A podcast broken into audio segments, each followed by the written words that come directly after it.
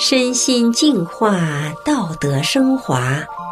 现在是明慧广播电台的修炼故事节目。听众朋友您好，我是雪莉。今天和大家分享的故事是继母患武汉肺炎却因祸得福。故事的主人公慧心家住在河北，她的继母在瘟疫肆虐期间感染了中共病毒，后来在慧心的帮助下，继母度过了难关，身体完全康复。那么为什么说慧心的继母因祸得福呢？让我们一起来听听慧心讲述的故事。我是一名修炼法轮功多年的大法弟子，今年防疫期间，我给母亲打电话，得知她正在生病，感冒、咳嗽、喘、发烧。我一听，这不是和武汉肺炎的症状很相似吗？母亲担心我的安全，不让我过去看她。我想，我必须过去。随后，我拿上装有法轮功创始人李洪志师傅讲法的播放器，去了母亲家。见到母亲后，我安慰她不要慌，并和她一起听法轮大法师傅的讲法，教会她使用播放器，我便回家了。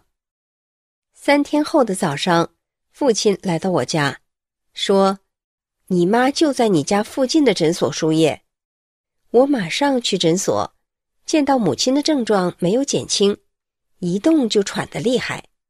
看到母亲难受的样子，我想，我能为她做些什么呢？我就对母亲说：“妈，你来我家住吧，我家就我一个人，照顾你也方便，我家离诊所又近，不用来回跑。”当时打车很难，司机不愿意拉这样的病人。母亲犹豫了一下，还是同意来到了我家。我现在的这个母亲是继母，很多年过去了，我们相处得很好。我修炼法轮大法后，把自己当作修炼人对待。法轮大法师父教我们遇到事情时要先考虑对方，我没有把她当后妈，对她好，而且她对我也很好。母亲身体状况一直不是太好，到我家后，我每天给她准备合适的早餐。母亲吃完早餐后，就听大法师父的讲法。听完一讲后，父亲就来接母亲去诊所输液。去了几次后，诊所就不让去了，母亲就在我家里输液。下午，修炼法轮功的同修们来到我家和我一起学法，学法轮大法书籍转法轮。头几天，母亲没有和我们一起学，后来母亲主动和我们一起学法了。她读得很慢，但她能认真地读。母亲还看海外的新唐人电视台节目。当她在新唐人电视台看到武汉疫情真相后，很震惊，这和她之前知道的信息差距太大了，因为中共的宣传都在造假，都是在隐瞒。随着不断的学大法，母亲的身体状况也发生着变化。之前在她家，她便秘得很厉害，吃药、用药、用手抠，很痛苦。来到我家后，她每天早上都很痛快地排出。由于我家是平房，室内没有卫生间，一大早外面很冷，母亲只能在屋内大便，每次我都毫不嫌弃地送出去倒掉。母亲看到很感激地说：“我来这家十五年了，一直想的都是有钱就行，什么医院不能住，没有想到老天来了这么一场，钱也不管用了，什么亲的厚的，亲闺女都指望不上，外甥女光打电话视频，就是不来看我，真不知道哪个瓜解渴。”晚上我对母亲说：“妈，我给你洗洗脚。”母亲不好意思地推辞了。十几天过去了，母亲好了，一切不好的症状都消失了，看得出她很舒心。我在做法轮功真相资料，没有避讳她。看到我做出的一本本真相期刊，他由衷地对我说：“这回我可知道你在做什么了，你做的都是好事。”我知道母亲这回可算真正明白了法轮大法是来救人的，可不是广播电视宣传的那样。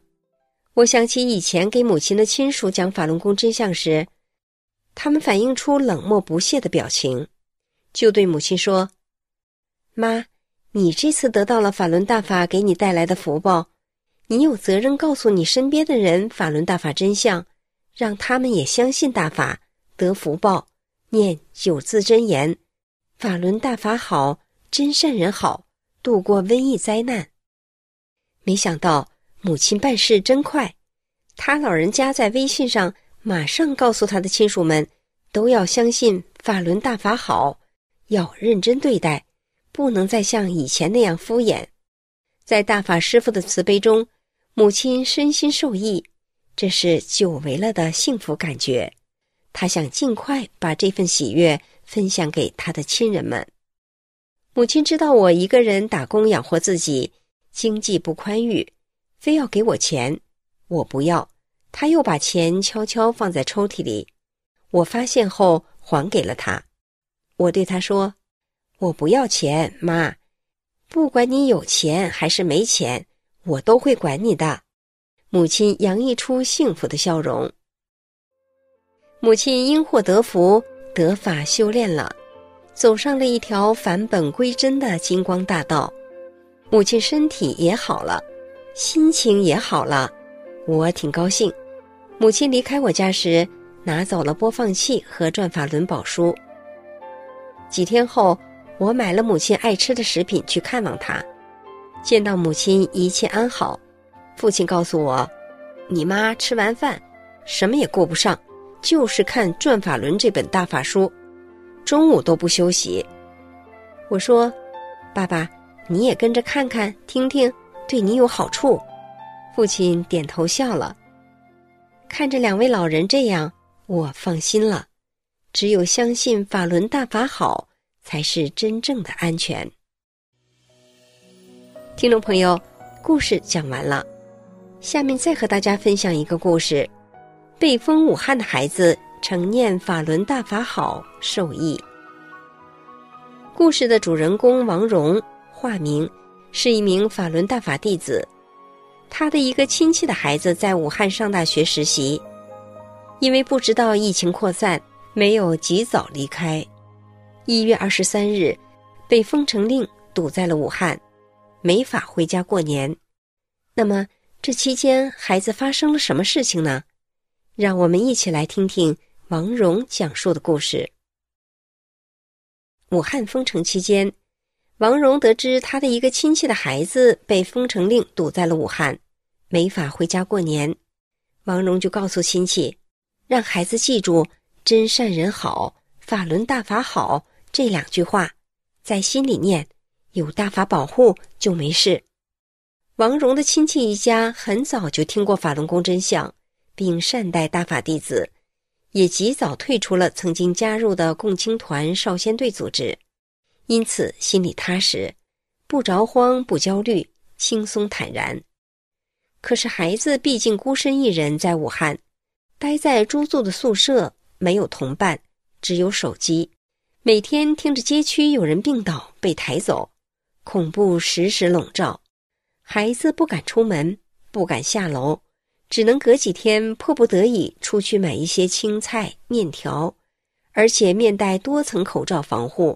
回宿舍后，立即对全身衣服消毒并洗澡，就这样凑合着过了一个多月。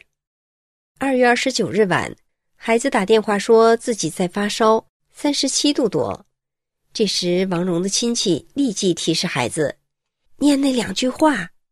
孩子以前知道这个九字真言口诀，所以很意会，照做了。三月一日早晨醒来，孩子说不发烧了，体温为正常三十六度多，一切安然无恙，可喜可贺。王荣亲戚这一家都很感谢大法，感谢大法师父。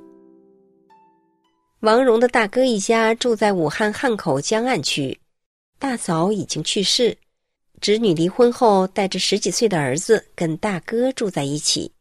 那里是武汉肺炎的重灾区，由于过年不能去拜年，正月初二王蓉就打电话拜年，是侄女接的。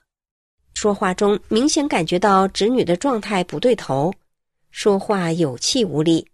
她对王蓉说，胸闷、嗓子疼，还有低烧，她担心是被感染了，很害怕。不停地问王蓉，她要是有事怎么办？她儿子谁管？她爸有病谁管？王蓉安慰她，叫她不要害怕，会好的。因为王蓉已经跟他讲过法轮功真相，他也三退了，就是退出中共的党团少先队组织。王蓉叫他诚心敬念九字真言，法轮大法好，真善人好，诚心念，多念，不会有事的。他却要王蓉帮他念。王蓉说，必须你自己发自内心的念，谁也代替不了谁。他答应了。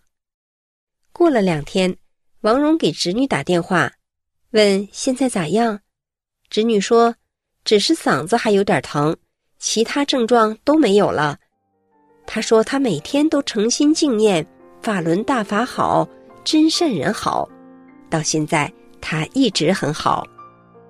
在这里，王蓉也告诉正在磨难中的人们，三退加九字真言，是让您真正度过劫难、保平安的良方。切记切记。听众朋友，今天的故事就讲到这里，我是雪莉，感谢您的收听，我们下次再见。